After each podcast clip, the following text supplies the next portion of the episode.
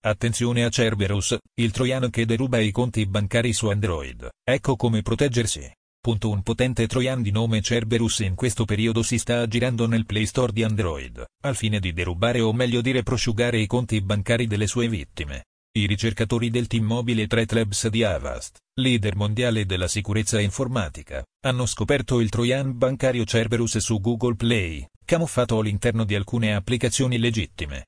La strategia è sempre la stessa, un'app di fiducia che abbiamo usato da tempo e che ha ottenuto la nostra EL altrui fiducia e improvvisamente cambia direzione e svela le sue intenzioni maligne.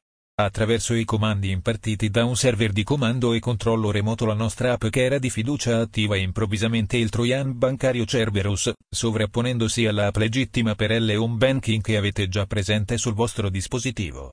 Gli esperti di Avast raccomandano agli utenti di adottare le seguenti misure per proteggersi da questo tipo di minacce. Gli esperti di Avast raccomandano agli utenti di adottare le seguenti misure per proteggersi da questo tipo di minacce. Verificare che l'app bancaria in uso sia certificata.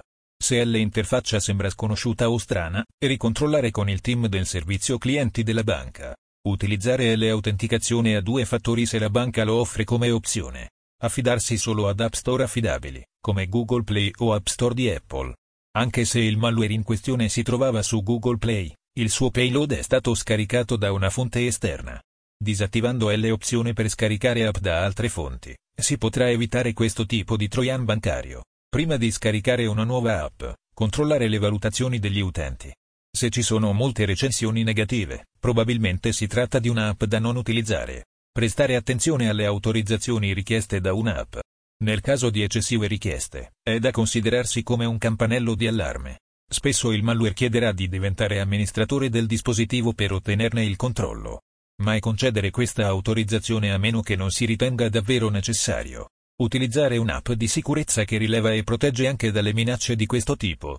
Informatica in azienda diretta dal dottor Emanuel Celano.